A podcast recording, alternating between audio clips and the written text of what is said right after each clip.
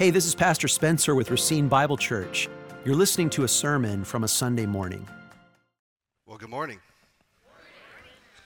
Um, so, for those of you who don't know me, my name is Adam Markowski, and Lord willing, um, myself, along with my wife and three boys, get the awesome privilege of taking the gospel to Papua New Guinea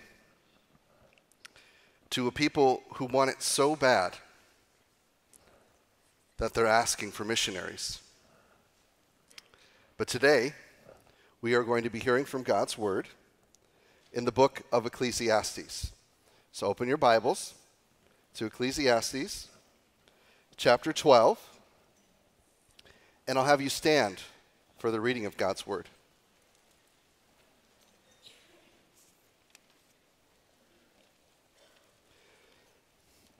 Remember also your Creator in the days of your youth, before the evil days come and the years draw near, of which you will say, I have no pleasure in them.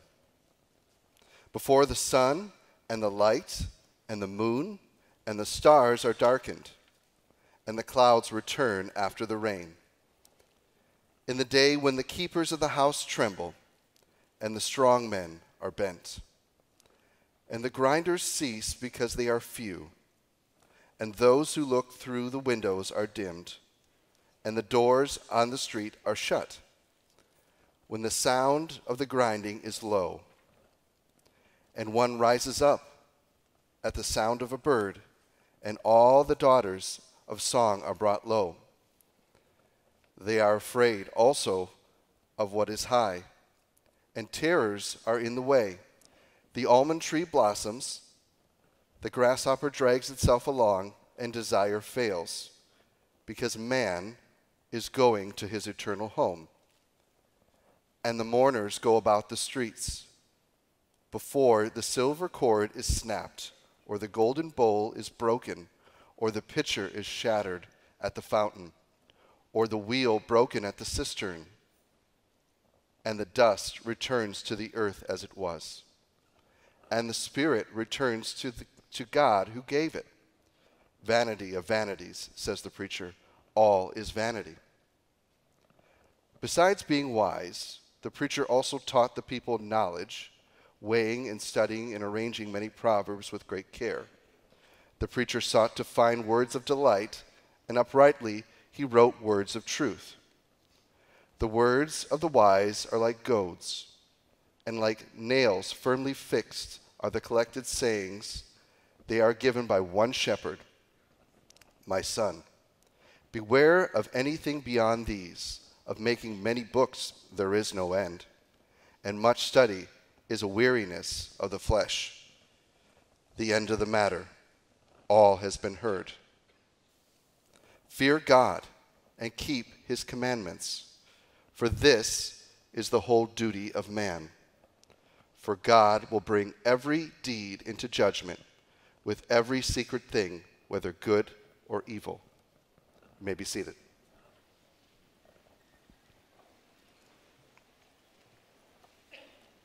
Well, in 2010, eccentric millionaire, remember, I'm not sure if any of you have heard the story, Forrest Fenn launched a treasure hunt when he announced that he had hidden a chest worth an estimated $1 million in the Rocky Mountains. Tens of thousands of people set out to search for the treasure, some of them obsessively. In 2020, a 53 year old man named Mike was hiking in the remote area searching for the treasure. Days later, they airlifted Mike's body off the mountain after being found froze to death. He became the fifth person to die while searching for Forrest Fenn's hidden treasure. When asked about this, a, journal, a journalist covering the story said, I think a lot of people really wanted to be part of something bigger than themselves. Maybe there was something missing in their lives. Now, some of us hear this story and think, yeah, okay, that guy's silly. I would never go on a mountain looking for money. We know that's just temporary stuff. But, Christian, let me ask you how much time have you spent thinking about all the temporary stuff in your life this week? Like the college you didn't get into, your 401k, that hot rod you always wanted, your 20 to 30 years of retirement, that better paying job, rather than eternity. So let's talk about that. In our text today, uh, the book of Ecclesiastes, some of you may have not been in here recently, we'll just review. Solomon, some say the Koheleth, or the teacher, has been through a similar experience. He has been searching down all life's temporary roads. In chapters 1 and 2, he tries the paths of wisdom, pleasure, laughter, and worldly accomplishment. With each of these, he comes to a dead end and concludes all is vanity, a striving after the wind. In chapter 5, he tries wealth and riches, and yet the same thing. Nothing is satisfying, and on and on, until we get to chapter 12. And it is here that Solomon finally gets to something that is not meaningless, and his frustrating search comes to an end. He tells us about it using three main points, which are summarized in three words with F. Don't forget, life is fleeting, and fear God.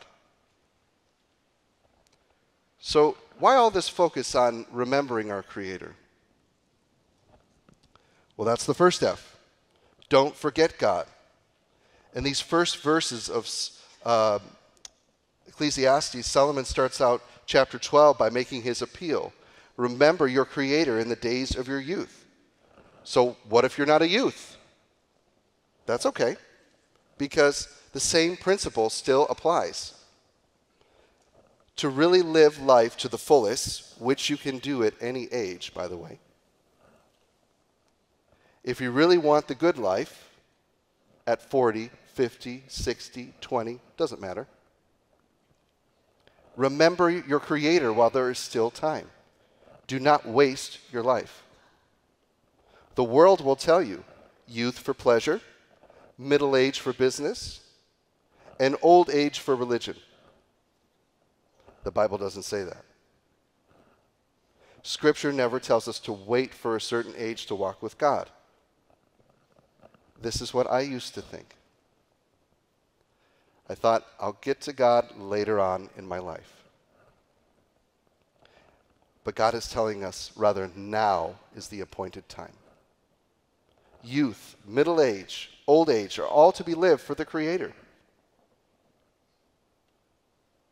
Okay, so we were talking about youth. In the days of youth, you have all the energy and vigor that comes from being a beginning human. If you don't agree with me, try to follow a two year old all day and mimic everything they do. See how you feel at the end of the day. It's no wonder they need naps. According to a study out of the UK, the daily movements of a toddler, complete with all their running, uses the same adult energy of completing 83 rounds in the boxing ring, 30 miles of running, or cycling 82 miles at 12 miles an hour. Also, during your early years of life, why is Solomon um, really focused on this? Because during those very early years, you're inclined to forget your Creator. All of life's temptations are being flashed before your eyes for the very first time, and they look really good. Alcohol, drugs, parties, whatever it is, it's all vying for your attention. But Solomon tells us right at the beginning is when you should start remembering your Creator. This is a pathway best started on the early dawn of life. So, what does it mean to remember your Creator? And we'll touch on this a couple different times. Simply to obey and acknowledge His Lordship in your life. We see this word um, remember throughout Scripture. So, I'm going to turn to Numbers. You don't have to turn there. Numbers 15, 37 through uh, 41. I'll just read it. The Lord said to Moses, Speak to the people of Israel and tell them to make tassels on the corners of their garments throughout their generations, and to put a cord of blue on the tassel of each corner. And it shall be a tassel for you to look at and remember all the commandments of the Lord, to do them, not to follow after your own heart and your own eyes, which you are inclined to whore after. So you shall remember and do all my commandments and be holy to your God. I am the Lord your God, who brought you out of the land of Egypt to be your God. I am the Lord your God. So, this remember is not like, this is what I would think if I thought of the word remember. They, when they ask you to recall all the names of the U.S. capitals in school, look at verses 39 and 40 of what I just read. It was so as to do them and not follow after your own heart and your own eyes, of which you played the harlot. And here's our verse so that you may remember to do all my commandments and be holy to your God. So, this idea of remembering your Creator was not just in Israel's case, recalling something or acknowledging that God existed. He had commanded them and he was calling them to um, remember all that he had done and that he was the Lord and to obey him. So, again, what it means to remember your Creator is to acknowledge him as Lord and obey him. Sure, okay. So, we've talked about that God wants us to obey him and love him with all of our heart, soul, mind, and strength. But we have plenty of time to do that, right? No. Life is short. Solomon moves on and tells us why it's essential to remember our Creator in our youth. Because in the days of older age, life gets harder. Verse 1 tells us, before the days of evil come. This is synonymous with the days of darkness from chapter 11, verse 8, where Solomon is using darkness to speak of the incoming invasion of death to the body. With that invasion, the body begins to slowly break down. You who are over 50, you know that when you were young, you might have been able to play a full contact sport, run miles, and the next day wake up and feel great. You try that now, and the next day you will try to get out of bed and make more of a rolling motion. Your body is reminding you that your youth has passed things have begun to break down. Tasks that were once easy for you are now harder to do. And if that's not enough, there's more. The end of verse 1 says, The years draw near when you will say, I have no pleasure in them. So as you age, the things that you used to take pleasure in don't have the same zing they once had. Young person, you may rush out now to see a new movie at the movie theater. When you get older, you may say, I'll wait till it comes out on streaming. Maybe then I'll watch it. Next, Solomon describes the breakdown in more general terms by giving us another picture. Verse 2 Before the sun and the light of the moon and the stars grow dark, and the clouds disappear after the rain now, typically, the sun and the moon and the stars don't dim.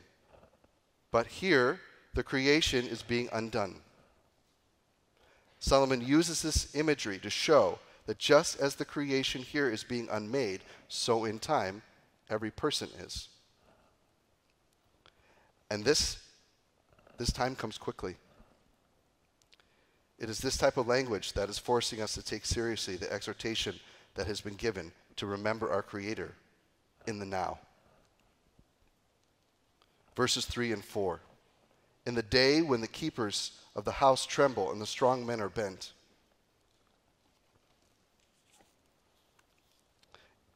When I think about that, I think about when I purchased my car a, a couple years ago. Well, this is actually well, 12 years ago now. Um, I, I went to the DMV and um, with the title from the previous owner and um, uh, tried to get it titled in my name. And the salesman told me that he'd got it in on trade from an elderly couple. And I didn't think much of it until when I looked at the title, I noticed a small, shaky looking signature written there in pen. And this is the idea with verses 3 through 5. That in the sunset of life, that nice, smooth signature starts to look jagged, not because you're trying to make a new calligraphy, but because your hands and your body just shake. Something so simple and basic as writing with a pen becomes a bit unreadable. Old age brings the loss of control over muscles, and also instead of walking upright, even strong men start to stoop. So the idea of the body not being the same as it used to be is carried all the way through verse 5, where it concludes that all this happens because man is going to where? His eternal home. Now, Solomon brings the brevity of life discussion to a close, and we get to see the bigger picture. Yes, eternity. Life, which is like a fragile silver cord or golden bowl, is finally broken, and the body returns to the earth, and the spirit returns back to God for eternity. So, Christian, I have another question for you. Same one that I asked at the beginning. Has what you've thought about and done in your life up to this point mattered for eternity? If it hasn't, Solomon would say, it's meaningless. Yeah? That plastic surgery, that's meaningless. Your body's going to break down no matter what you do. Becoming promoted to a director or supervisor in your company, that's great, but it's not going to matter for eternity. Becoming the next social media star. A lot of young people want that. God tells us through Solomon this is vanity, chasing after the wind. Almost guaranteed in one to two generations, people won't even know who Logan Paul is. So maybe you're thinking, all right, I get it. I'm going to die, and in the meantime, I'm going to be a wrinkly old person whose life will be short with no eternal purpose if I don't fear God. But what does it really mean to fear God? That's a good question. There are two types of fear fear of death and fear of God. Each of us has one of these. In the final part of chapter 12, Solomon brings us to the culmination or the end of the matter and he says, All has been heard. Fear God and keep his commandments, for this is the whole duty of man. So now the whole duty of man is just another way of him saying, This is everyone's duty, for this is for all people. So the fear of God is good for everyone. Unfortunately, not everyone does it. The fool rejects God's word. He does not understand who God is, and because of that, he has no fear of God. For him, there is only one fear, which is what we just talked about. That is, there is a fearful expectation of what he will receive from God. Luke 12:5, which I'll read here, says, "But I will warn you whom to fear. Fear him who after he has killed has the authority to cast into hell. Yes, I tell you, fear him. And Hebrews 10:31 says, "It is a fearful thing to fall into the hands of the living God." And so for the unbeliever, because they don't know God, they don't worship him, and they don't have a real reason, and they do have a real reason to be afraid. And so for them, there is the fear of death. And then there's the fear of God. That is, not just to know information about God, we can know that He is righteous, holy, and just, and not truly fear Him unless we become a child of God.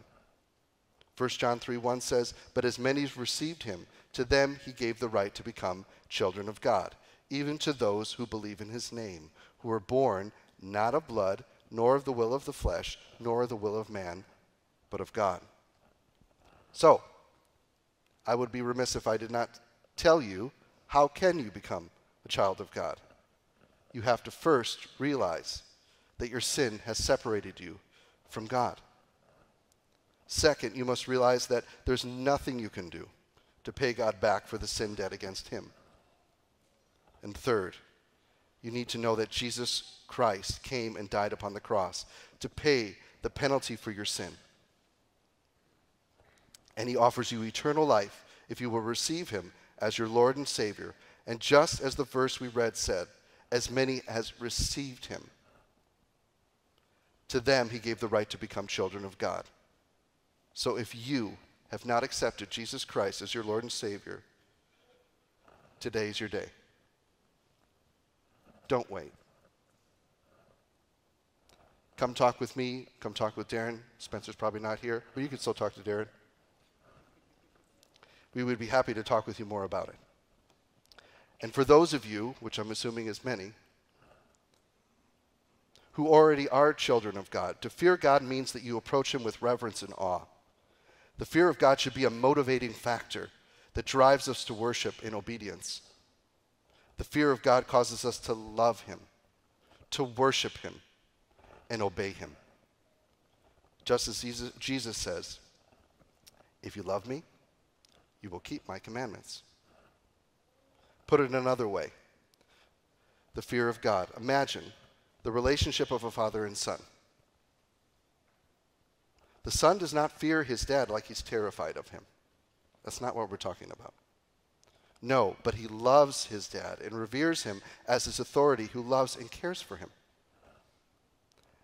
And just to think that the maker of the universe and the one who commands the heavenly host loves me and cares for me this way. That should drive me to worship. So finally, Solomon makes his appeal remember your Creator in the days of your youth because life is short. Now, some of you might be numbers people, and you might know exactly how much you need to invest before you retire or how much you need to buy the lake house you've always wanted. All of that, and you've not taken the time to compute how you will spend your life. So let me ask you again how are you spending your life? Is what you're doing storing up treasures in heaven? Or are you storing up treasures here where moth and rust can destroy? Now, my wife likes flowers. She'd probably be happy if I brought her home some of these. However, she'd probably not like if I brought her home some of these.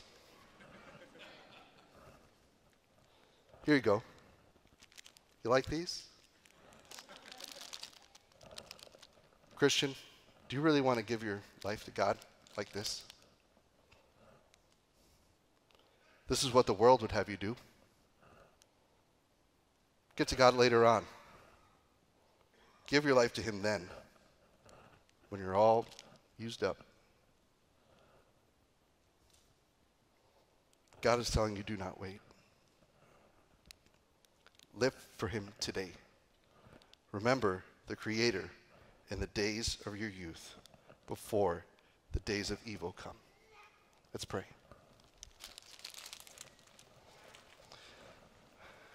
Lord Father, thank you for your word, which reminds us that life is short. and our days are few, we don't know if we have tomorrow.